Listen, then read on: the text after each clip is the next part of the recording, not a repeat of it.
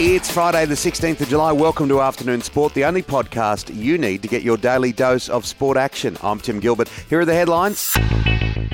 Richmond Tigers forward Jack Riewoldt is not fazed by playing his 300th game away from home tonight as Melbourne battles to contain its outbreak of COVID. Richmond had been scheduled to play Brisbane at the MCG, but will now meet the Lions tonight at Metricon Stadium on the Gold Coast. Last night it was a demolition job by Geelong, beating Fremantle by 69. NRL players are furious after the Queensland government backflipped on its decision to allow their families into the state on Saturday. Last Sunday, the league announced players and staff, of course, from 12 clubs would be moved into hubs in Queensland in a bid to keep the competition up and running amid all the dramas going on in Sydney.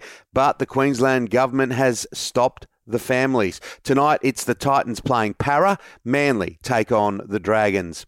Boomer stars have reportedly tested negative for COVID 19, while NBA star Bradley Beal was on Friday morning cut from the US squad after an exposure to COVID. The Aussies take on the US again this weekend. Our women also play the United States. And Opal's coach, Sandy Brondello, wants to send star centre Liz Cambage out with a bang if Tokyo happens to be her final Olympic campaign. In the lead up to the exhibition clash against the world champion Team USA, the Opals' only match before heading to the Games, Brondello revealed Cambage was locked in and primed to produce her best in Japan.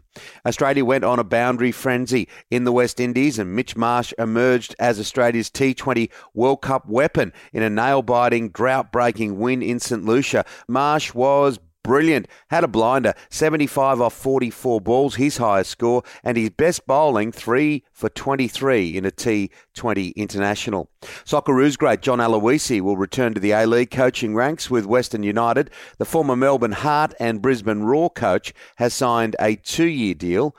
Former champion Louis Oosthuizen leads the Open by one stroke after posting a brilliant bogey-free six under par on the opening day at Royal St George's.